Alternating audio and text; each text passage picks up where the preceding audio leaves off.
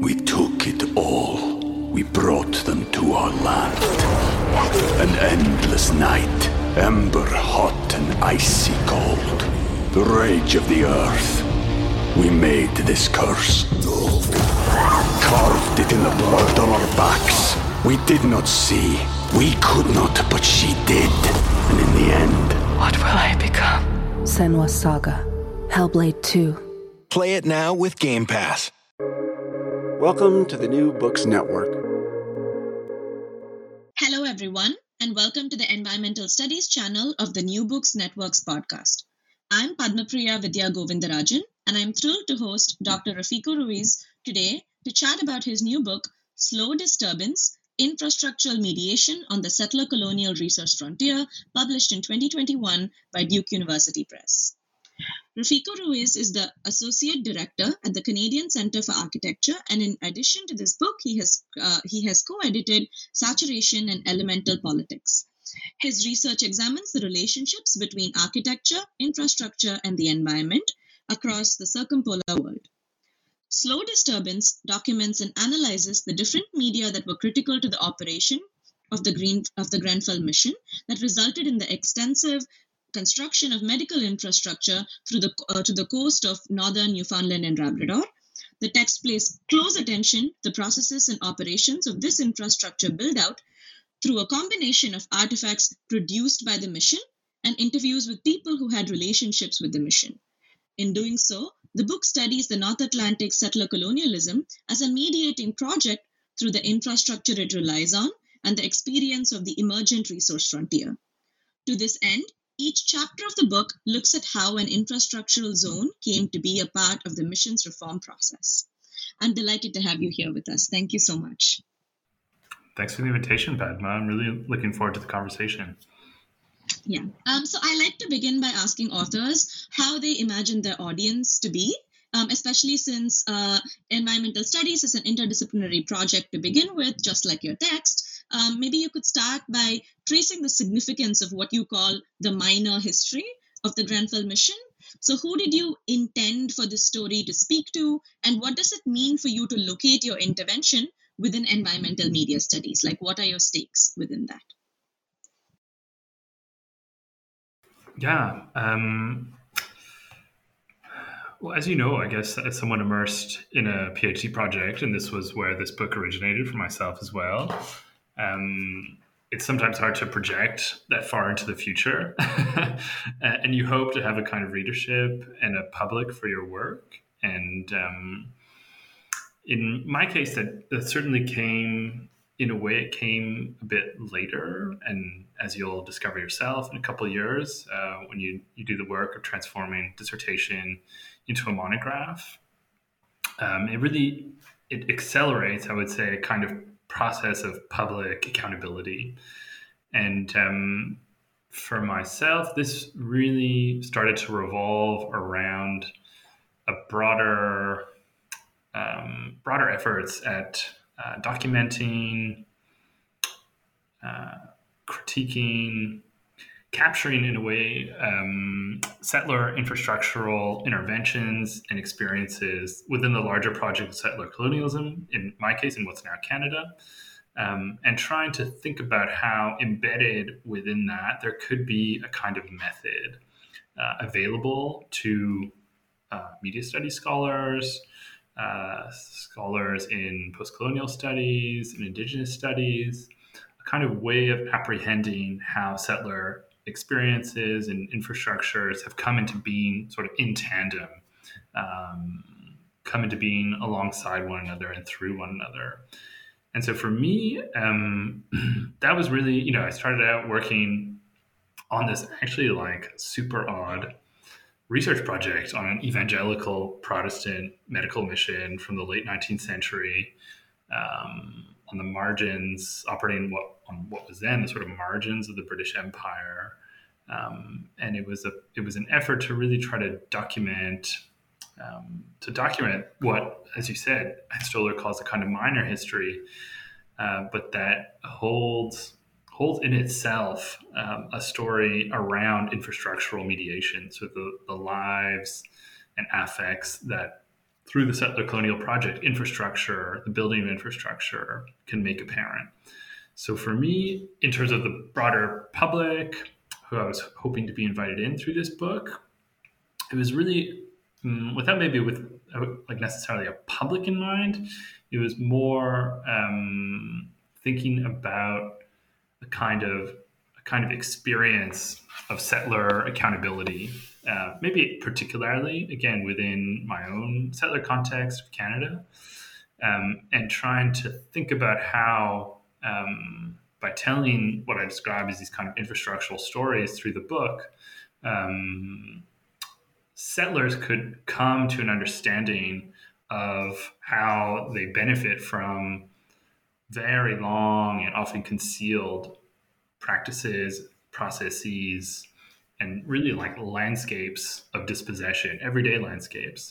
And so it was really trying to come, what I've come to actually like sort of more think about in retrospect after writing the book and uh, engaging with it in other for- forums is really thinking about it as participating in a broader, yeah, sort of societal shift towards settler accountability as a kind of experience that needs to be um, maybe more centered and valued and given importance by settlers um, on who benefit from and live on indigenous lands in different contexts. So, so yeah, that was a bit what I've come to see, I guess, as a as a sort of broad public for this book. But I hope, in terms of um, the second part of your question around environmental media studies in particular, and it's really exciting to see so much compelling work emerging out of this. It's really kind of nascent subfield in a lot of ways, and um, yeah, your your own position, positioning your own work within that subfield. Um, it really, um, my hope was really to think about um, a kind of relational model for uh, for media studies and how uh, mediation is such a lively process and attending to how we can track different phenomena across across these processes of mediation, you know, extending to non-human life worlds is really is really I think what's maybe at the, the core of the most exciting work uh, in environmental media studies today. So in your case, the monsoon, um, and really trying, yeah, trying to understand how um, thinking, you know, of course, very broadly ar- around definitions of media, practices of communication, and then what sort of through those um, different relational dynamics makes uh, for a much wider circle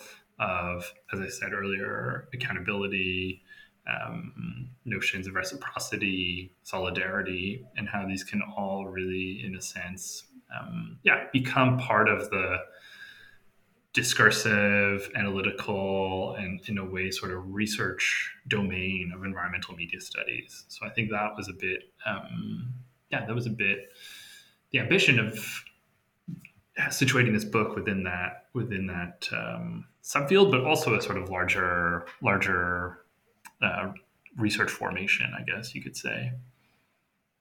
Okay, yeah, um, that makes a lot of sense. And as you as you're indicating, it's a very reflective process um, writing this book and also engaging with this process of accountability and settler accountability. And I'm glad you brought up mediation because that was going to be my next question. So you say in your book that you offer a situated history of infrastructural mediation. So for our listeners, would you say uh, what would you say?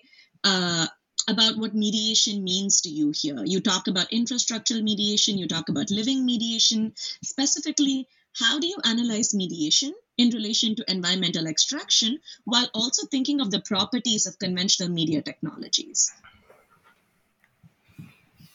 Yeah, for sure. Um, I mean, of course, there's, you know, you look up mediation in the OED, you know, there's this sort of first layer non-media studies definition, which is of course, you know, more grounded in a kind of um, process of negotiation, sort of mediation between two parties, which which isn't of, of course the the sense that you know you you and I understand when we're thinking about um, how a resource frontier comes into being through you know what I call infrastructural mediation.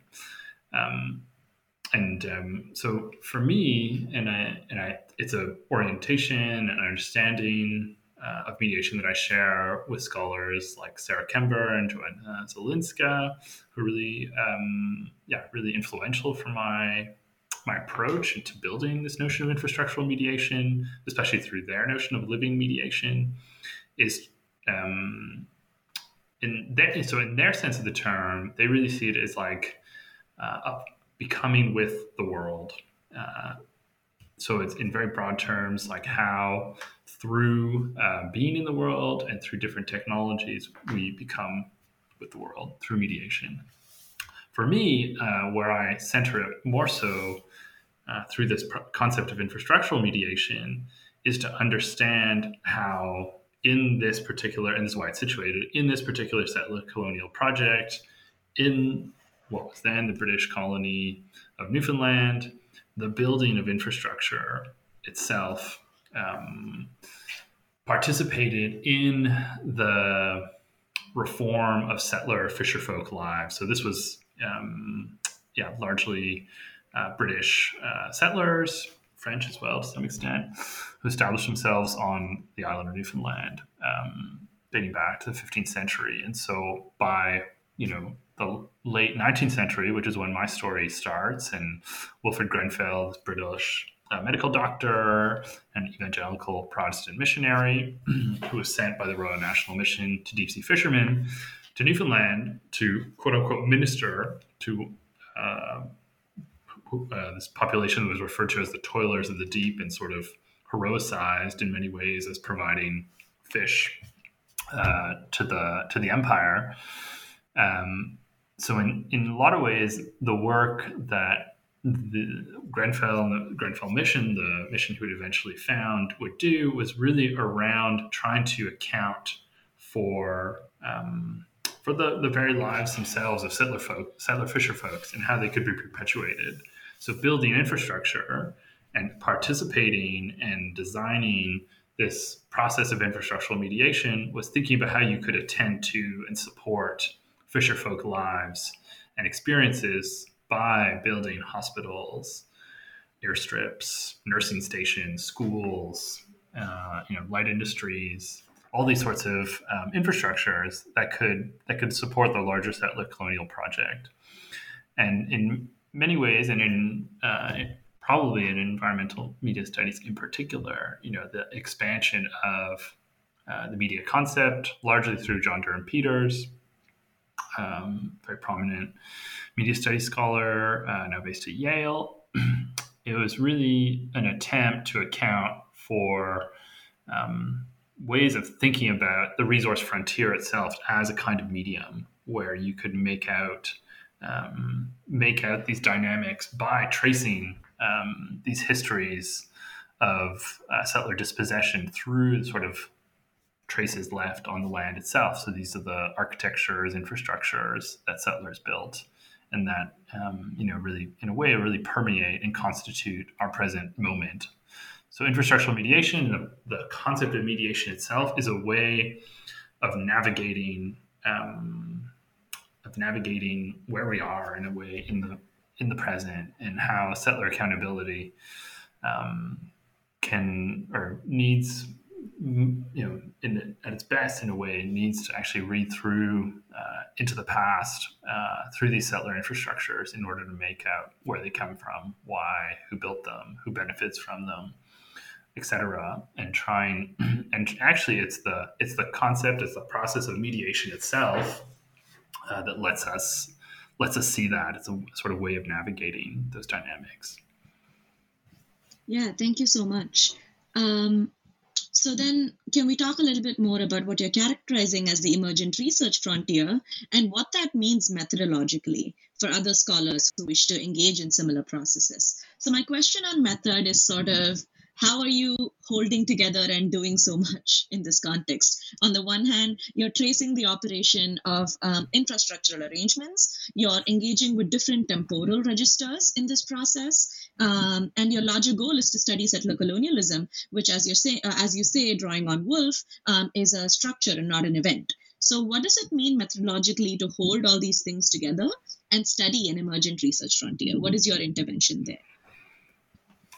Yeah, that's an excellent question, Padma. Um, and it's something you know I've I've struggled with in building the book because in a lot of ways, like, uh, and I'm curious maybe to hear your your thoughts on it. You know, um, I really wanted the medium of the book itself to kind of register as part of the method. uh, so it's not, it doesn't have it like an entirely unconventional structure, I would say, the book. But um, in, a, in a sense, um, especially some of these sort of, I guess you could think of them in the as a kind of genre of reportage, these the way it was sections that really give over certain sections of the book to kind of um, firsthand accounts by um, current residents of some of the small towns where the Grenfell mission operated. St. Anthony, which was the headquarters primarily, which is in what's now present uh, day northern Newfoundland, the province of Newfoundland and Labrador in Canada. And um, these sections, the way it was sections, um, yeah, are, are a form of reportage in the sense that there are interviews that I conducted with residents now largely like in their 70s and 80s who experienced firsthand the Grenfell mission. So the Grenfell mission operated into the 1980s um, in these communities and is still like very much present um, obviously through things like there's the Grenfell Museum in an interpretation center in St. Anthony.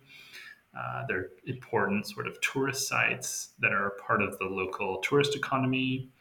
But it was actually more in this on the sort of more affective side of the of the register that I was interested in in understanding how these legacies of um, sort of like self help of a kind of community based uh, cooperative financial system that the mission implemented. And this was dating back to sort of the early 20th century, how these were still present in the community in different ways. And so, one way of doing that was um, was to understand how settler infrastructure building, in a way, what it ultimately, in some ways, gives rise to and creates in this very long term, thinking about over a century, is the, the sort of experiences of, of a kind of settler affect located in place and in homes um, and in what is ultimately like a very long and drawn out process of, of dispossession of indigenous peoples who inhabited these lands originally. And so that's a sort of roundabout way of getting um, to your question around the, the book itself as establishing a kind of experience of um, of what settler infrastructure is and what it does. So, the, of course, it walks you. Each chapter is dedicated to kind of different infrastructural project, um, whether it be the hospital, cooperative system, this experimental aerial surveying technique called oblique aerial photography, or um, the production of, of, documentary films and, fi- and um, fiction films um, that the, the mission participated in. And in some ways, um, I really, yeah, I, was, I had the ambition of the, the book itself trying to bring readers along through these four different experiences of infrastructure, but then also um, coming up against and uh, opening for interpretation the voices of um, present day settlers, even if they might not necessarily self describe in that way, uh, in these communities, and trying to understand um, understand how you can, um, yeah, you can under you can experience infrastructural mediation in the present through the voices of these community members. So it, uh, to me, that's if if I'm going back to like these early car, earlier conversation we had around notion of settler accountability, it's also it's trying to open that that pathway up maybe um, for yeah for people um, settlers in particular who need to learn more about why, you know, why, they are where they are, what they benefit from, and who um, you know who in a sense has paid the price for not being on those lands necessarily. Yeah, I completely see what you're saying though about the book being a part of your process because I felt like as you were analyzing and, and offering these like uh, descriptions in the chapters, you were offering these images, these maps that one could trace along with you and along with your analysis, and that became a part of the reader's own process as well. Um, and so, and I'm sure you've been asked this before, so um, hopefully I'm not putting you too much on the spot, but how did you make the decisions about what to retain and what to offer the reader um, as part of this journey? And what were the conversations that you decided to prioritize? And are there conversations that you wish you'd had the space to have within this book? I mean, I think. Um, sorry, uh, have relentless Teams notifications, but they are hopefully they aren't too loud for us. that was just one that popped up. Um, it's closed, but somehow it still returns.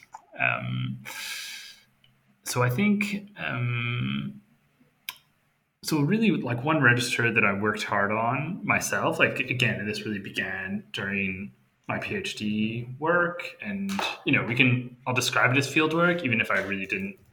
I don't necessarily think of it as such, or think of it as a different kind of field work. But um, it really began with like the photographic project that accompanied um, yeah, that accompanied this um, this larger uh, initiative.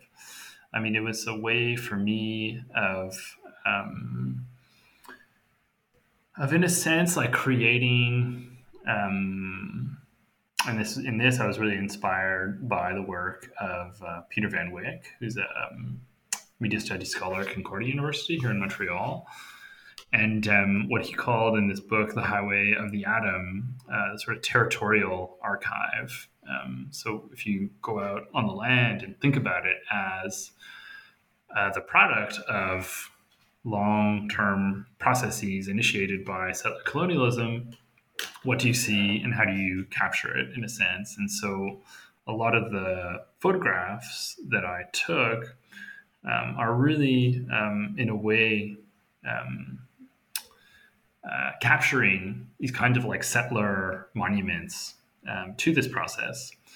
And um, even, uh, and it's very intentional, even a lot of the archival material, and like any missionary enterprise, you know, the Grenfell mission had a huge archival footprint.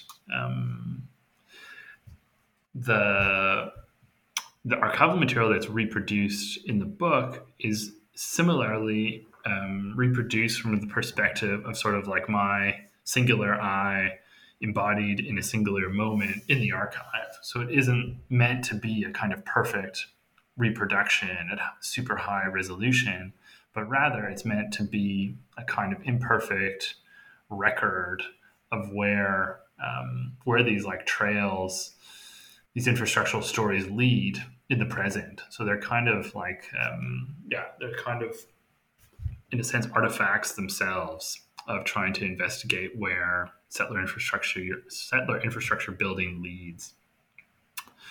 Um, and so, in a lot of ways, um, I obviously wish I could have included more photographs.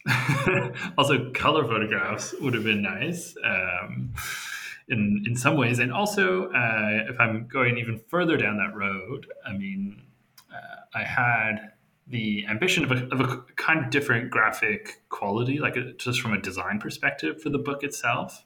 Now, I would say in its present form, working with amazing graphic designers at Duke, but obviously with like many limitations that one might not have, I don't know, in more like an art book context or something else.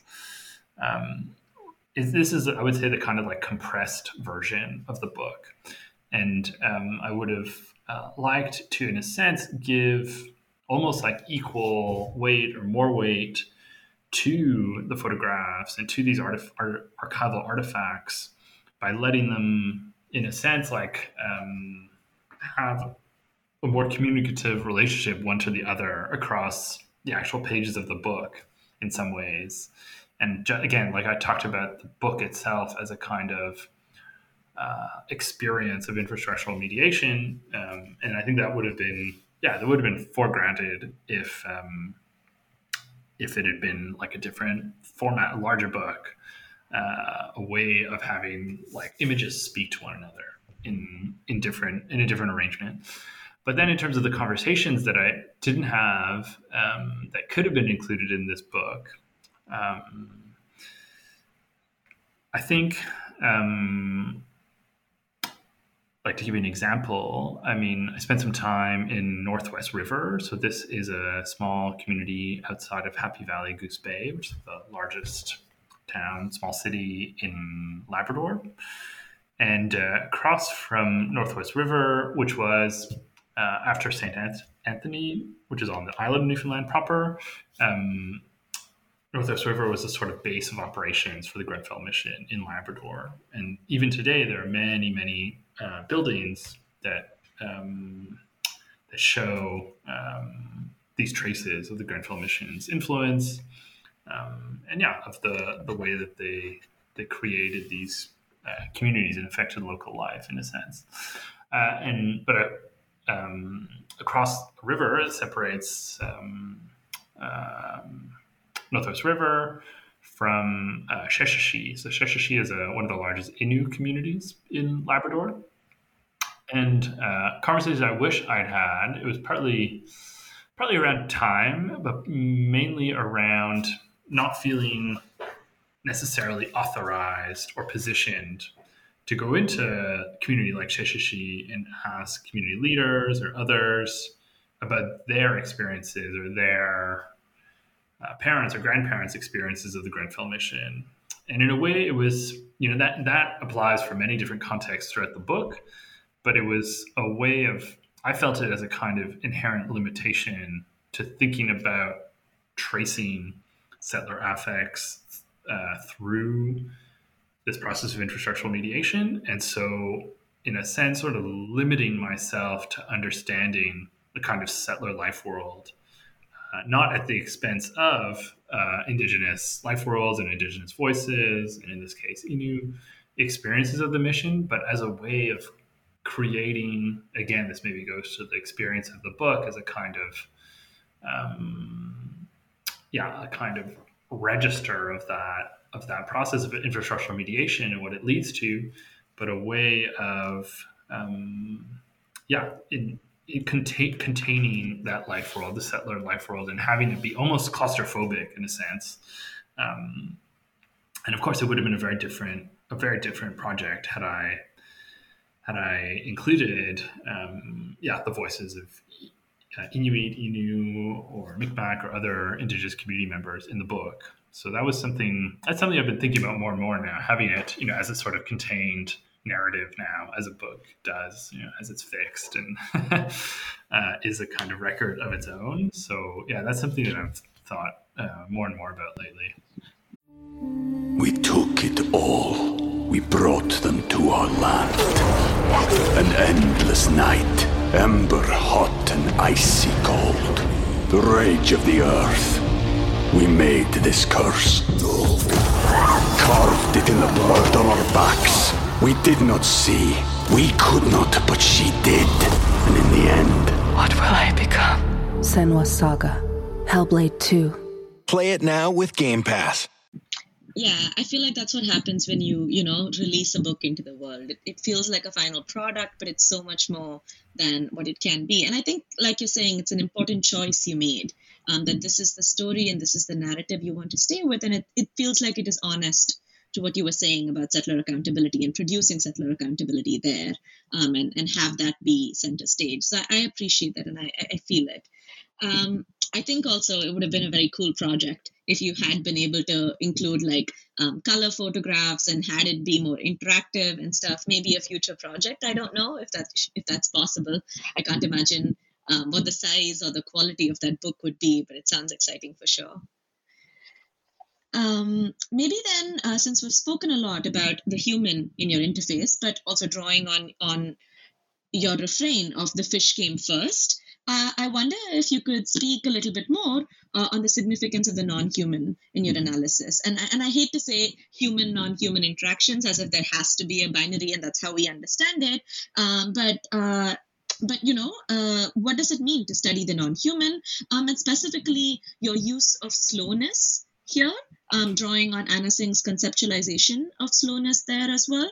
Uh, uh, uh, on slow disturbance, but also when you bring this conversation in parts of the book, this conversation with uh, Rob Nixon's idea of slowness and slow violence. So, how is it that you understand the non human through this metaphor of slowness within your text?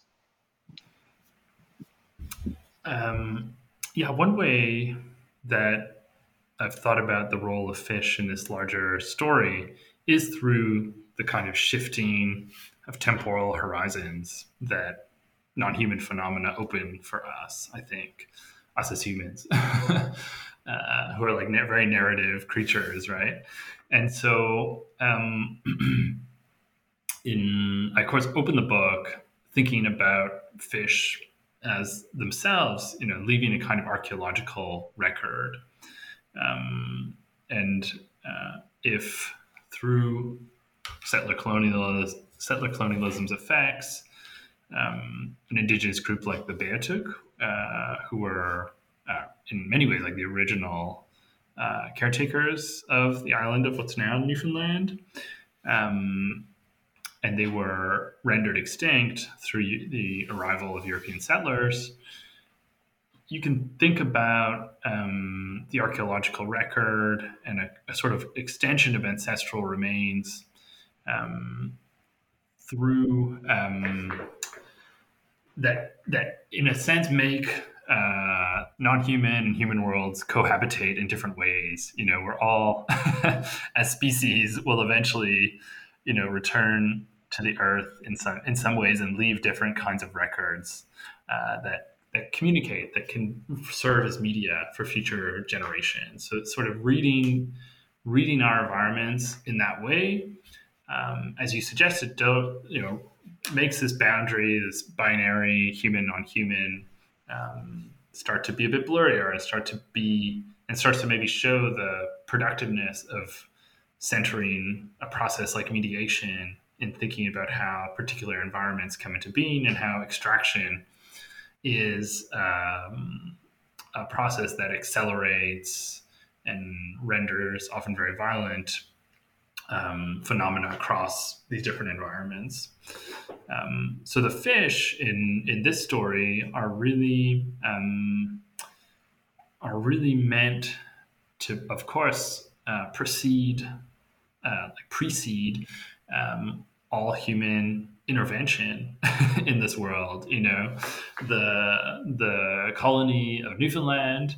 Uh, at its very earliest, was really treated as a kind of um, giant stage, so stage uh, or fishing vessel. Stage was really like a sort of uh, man-made structure, often made out of wood, that um, settler fisher folk would use to cure and dry uh, fish, primarily cod, in this uh, in this part of uh, the British Empire. And um, they were built as kind of like temporary structures, structures that could be dismantled quickly, um, that could be uh, made quickly and inexpensively. Um, so obviously not with like um, really durable or permanent materials.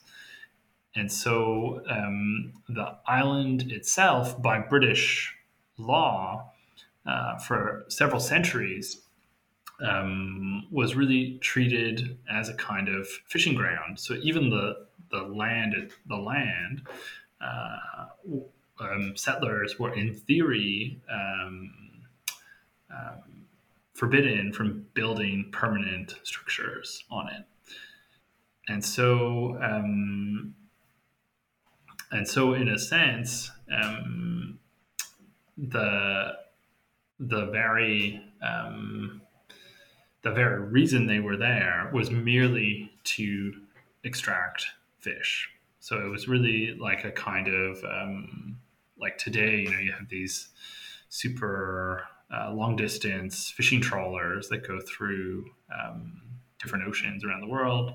And it, it's in a sense like that, that sort of arc of extraction uh, that in this case was part of the larger British imperial project. Um, and so in the book, the fish are meant to be this kind of like or- originary um, impetus to move towards building uh, the building the, the extractive frontier the resource frontier, and um, it's really uh, significant and specific to uh, the experiences of settlement on the island of what's now Newfoundland, where in 1992, uh, due to, I mean, it's a bit not definitively proven in scientific record, but almost certainly uh, due to overfishing, uh, the government declared, the provincial government declared a cod moratorium. So this was like a, basically like a, a stop to all commercial fishing of cod, specifically um, on the Grand Banks of Newfoundland. And so really like the it's described as a sort of collapse of the cod fishery. And so in some ways this um, this particular fish species is made out in the book as um, as both the kind of like um, ambient condition, if you want to call it that, that brought settlers to the island of Newfoundland, and then through this process of slow disturbance, which is part of the larger process of um, becoming settled, you know, becoming um, of building up and um, rendering long term the extractive frontier. Um, so as a result, what becomes disturbed is, of course, um, not only uh, obviously like uh, the original dispossession of indigenous peoples, but also the very environments themselves uh, sort of suffer from what I call in the book this promise of extraction that is always sort of open ended, always um, there to be fulfilled. Um, and so, yeah, the promise of extraction then creates and unfolds over time. Yeah, to get more to your question around the temporality of this of this process um, into into a sort of condition of disturbance. And if, if for me and in the book, non-human phenomena just so clearly operate at a distinct temporal scale. And I think the disturbance um, and now with global warming, um, it becomes, you know, I think part of the, the problem is this kind of like event based nature of, you know, accelerated uh, uh, weather events, let's say. And yet, um, I think like a process like uh, industrial scale extraction um, needs to be yeah needs to be read through the the very um, sometimes um, what can take centuries, but will ultimately because this you know this we could say you know the fisher the cod fishery at this in an imperial sense dates back to the 15th century, so over you know five centuries, six centuries, where ultimately you know this disturbance leads. Um, is this is then a sort of story of collapse, and so slow disturbance is trying to track how, yeah, uh, settler colonial project can you can you can figure out in a way how it contributes to that to that story of collapse. Yeah. Okay, that makes a lot of sense. Um, I wonder though when you're talking about um, infrastructural mediation of this this settler colonial frontier, you're also talking about um, the mission's role, when you talk about the mission's role in shaping financial systems, right? You're not just talking about infrastructure there, you're talking about cooperation and care as outcomes of this infrastructure of these infrastructural practices but they are being channeled in service of settler colonialism so there's an almost like ideological component there to these infrastructural worlds. So maybe you could speak a little bit to that as well. Definitely yeah. Thanks for bringing that up. Um, I think, um, yeah, there is, and that's uh, out of the, I guess, four the four treatments of settler infrastructure in the book. That is certainly, you could say, the sort of most immaterial, maybe, and it's um, it was. Um, I mean, ultimately, you know, the introduction of a system of cooperative finance was, in some ways, like a, a way to ensure the longevity of settlement. You know, it was it, it came about through like a kind of like crisis of um, what was called the truck system. So this is like a non-cash based economy where settler fisher folk would trade their like a kind of barter system, trade their often it was cod, uh, their um, dried cod to the local merchant, and in return receive goods uh, of various kinds to basically allow them to continue fishing for another season. And this cycle would continue, and often it was more of a debt based cycle because their catch wouldn't quite cover the inflated costs of goods. And so ultimately it becomes a kind of form of indentured servitude because uh, there's no um, yeah there's no possibility of finding another buyer for your for your goods and so you're yeah you become uh, reliant on uh, the single merchant who is then rep- representative of a larger merchant interest in that context.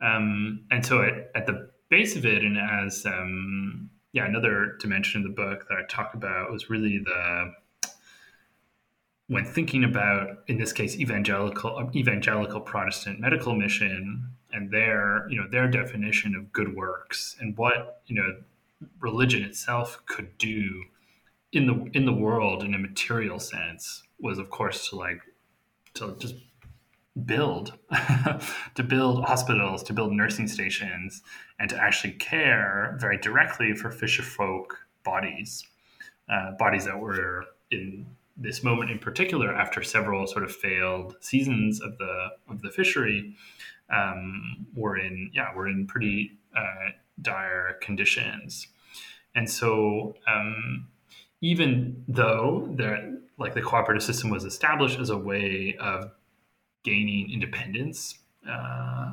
relatively for the fishermen to have like direct to market access and was really um, and also inspired by the cooperative uh, cooperative movement in Manchester. Uh, this was a little bit later in the 1920s and 1930s, like the uh, in comparison to when um, the cooperative system was introduced in Newfoundland, like in around 1905 uh, or Southern Labrador, particularly in Red Bay. Um, it was really uh, in the what I also like try to not try to not lose sight of, even and you're totally right. This was a kind of like immaterial form of infrastructural mediation, was like creating uh, a system within which they could, um, the fisher folk could sell fish direct to market, let's say. Even more so than the, you know, of course, the boats that they relied on. They ultimately had like a dedicated boat uh, that would t- bring their catch. Um, was in a way this con- condition of the of settler fisher folk bodies themselves. So it, in some ways, like this may be something I maybe even don't highlight um, strongly enough in the chapter was really the the the the the disconnect of um, or the I don't know what the right word is, but like the experience for officials uh, from from the Royal National Mission deep sea fishermen, but also just British government officials going through the colony and witnessing the poverty and the hardships and the the bodies themselves of white fisher folks, and important that they were white, and important important that they were British and colonists, and thinking about them as uh, you know a very racialized group that belongs and that is deserving of um, of care. And so yeah i think it's um yeah it's a really really nice point that um uh, bodies ships um the you know, cash ledgers are all part of a kind of infrastructural system um, but then it's the kind of uh, I think, and this is where I find the work of Lauren Berlant so compelling. But I think she described it describes it as kind of patterning of social form, and so how that how that is ultimately accomplished. This and again, maybe thinking about Sarah Kember and Joanna Zylinska's notion of living mediation is, and this is even applies, I think, in a historical register, is thinking about, um, uh, yeah, the these kinds of um, everyday dynamics that were created by these systems and the ways they lived through them and settlers could navigate them and that is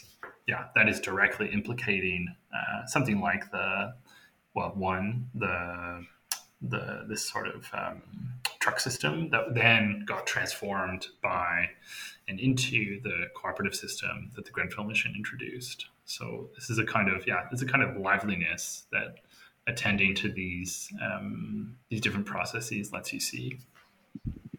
Yeah, absolutely.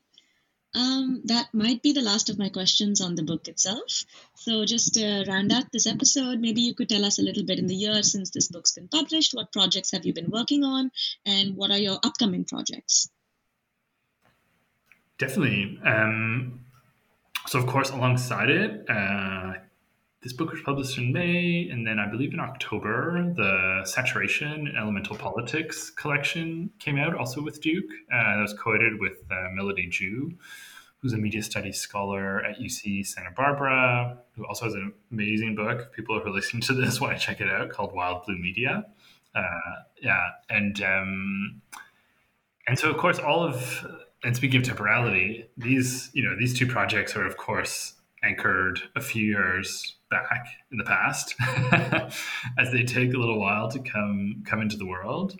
Uh, but saturation is a really amazing collaborative project to think through with melody and to really, in some of the ways, uh, you know, thinking about quite maybe in a more theoretical vein, like thinking about you know the relational constitution of settler infrastructure, thinking about how phenomena um, open up different temporal horizons and blur this distinction between human and non-human binaries. Um, saturation, you know, we describe it as a kind of material heuristic and a way of um, tracking tracking phenomena that um, that um, uh, that how do we put it? to remember essentially that sort of like coexist in a similar environment. And we track um, through um, notion of phase change, of uh, threshold and precipitate, and really trying to see how phenomena, uh, large, some often through the effects of global warming, but not only, uh, need to be attended to across these different uh, states through which they transition. So it's really, yeah, trying to be attentive uh, to a kind of unfolding uh, in time and space, uh, sometimes accelerating, sometimes slowing down, uh, when you're trying to think about a kind of saturated situation. Um, and they're really exciting chapters in the book that touch on um, everything from mm, like the oil barrel as a kind of unit of measurement that um, in uh, Jeanne-Claude and Christo's work, kind of commentary on the condition of saturation of oil in the or scarcity of oil in the 1970s, and then going all the way through to um, a really excellent chapter on uh, the concept of enclosure and thinking about the ocean as a kind of saturated uh, commodity space. Um, this is Max Ritts's chapter uh, in the book.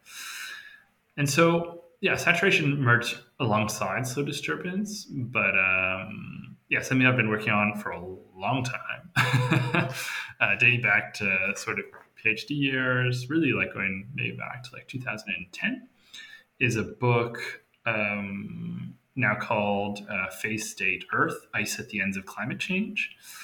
And this is going to be a book on uh, you know, if Slow Disturbance is a book about settler infrastructure stories, Phase State Earth is a book about um, ice stories. And so, what these are is thinking about, again, maybe through sort of narratives of disturbance, but in this case, what I call phase state Earth. So, this is thinking about now under the conditions of global warming and specifically through the phase state of ice, so like water in its solid form, how we've entered an era where the sort of predictability of the cycle of going through, in this case, the hydrological cycle, moving through conditions of uh, atmospheric gases, liquid water, or sort of solid state ice, that, that, that, that has now been disrupted in a way. And so what the book tries to do is really think about, and that's the sort of subtitle of the book, Ice at the Ends of Climate Change. And ends in this case are both, um, are I guess they're really like three things. Firstly, it's um, the sort of geographical poles, of course, uh, and the book tends to and tries to create a kind of uh, what I call a kind of drift path theory. So following environmental phenomena, in this case ice, through its dissolution, uh, and what are the yeah what's um, what does it let us see when it comes to, of course, acceleration of carbon effects, um, the ethical responsibilities of what I call the carbon subject, which is lar- largely you know Western, urban, and the sort of benefits of carbon, um, the carbon economy. And um, so when you follow this drift path, you know where does it lead? Who does it implicate? Um, and um, so this, yeah, so it really begins. The book opens at 66 degrees north latitudes and then travels in terms of its structure by degree by degree, uh, moving to 66 degrees south. Um, and the second sense of ends is also a kind of means ends relationship. So, like ice at the ends of climate change thinks about ice as a kind of subject uh, that has become um, uh, you know subject to the conditions of global warming, and so giving ice a kind of agency when it comes to experiencing um, experiencing warming. And uh, again, this in in this book will more so foreground the experiences of largely Inuit in some of the places I've been, Inuit community members who are experiencing accelerating uh, accelerate, accelerated and amplified climate effects through global warming and what this means for their experiences of ice in their communities. And sometimes this can be very ambiguous. For example, like in um, in Ilulissat, in Kalaallit Nunaat in Greenland, um, where there's a really important um, glacier, one of the fastest calving glaciers in the world. But it's also become a kind of magnet for a kind of dark tourism uh, coming to experience um, global warming at its most iconic in a sense. So icebergs calve off the face of this glacier. Um, and of course, it's really important to the local economy that people come there and want to experience and have this proximity to the glacier. Um, that's called uh, Sermeq And in that sense, um, there's a real there's a real ambiguity to the kind of economies that get built up out of ice accelerated ice loss. And so it sort of spends time in that ambiguity and understands what the ends you know what are the in terms of a means ends relationship who benefits who doesn't and how ice is implicated there.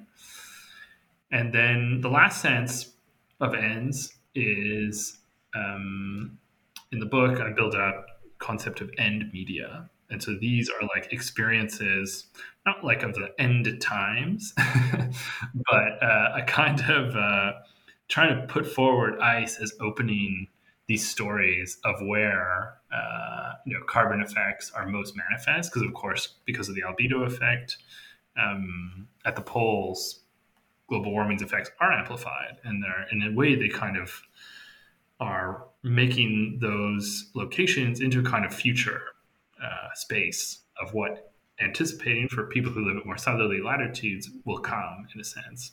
Similarly to like vertical uh, spaces like high mountain glaciers etc uh, but in this case it's even more pronounced. And so in media are ways of building stories and this is very similar to slow disturbance through different uh, my own photographic practice through archival media uh, through a range of yeah different some there's more art actually in this book uh, uh, and so thinking about yeah how and media are stories we can tell that open up for different forms of accountability around um, yeah the effects of global warming and how the carbon subject is really uh, centered by and, needs to i mean i'm i'm struggling now it's just the book is done more or less the manuscript um, is out through Duke, and yeah, I'm really hopeful it'll be out in a couple of years. But it's yeah, something I'm struggling with now is like the as with any book is a bit of like the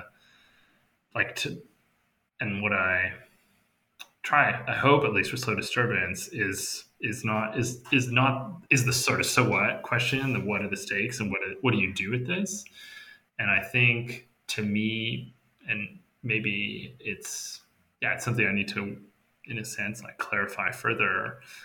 But ultimately, it's a kind of um, it's a way of telling the story of global warming that um, that and maybe I'm being a bit cynical doesn't lead towards like a true like uh, sense of urgency around needing to act, uh, but rather it just tells the story and it's a kind of documentary enterprise that makes it available um, for I hope like and this is where this question of readership and publics gets opened up. But I hope it becomes a kind of story that lets, uh, you know, maybe uh, community members in Nunavut in Canada see, okay, like um, there are ways of telling this story that recognize how Southern settler um, uh, harm has been enacted, and it's like a it's a kind of documentary enterprise that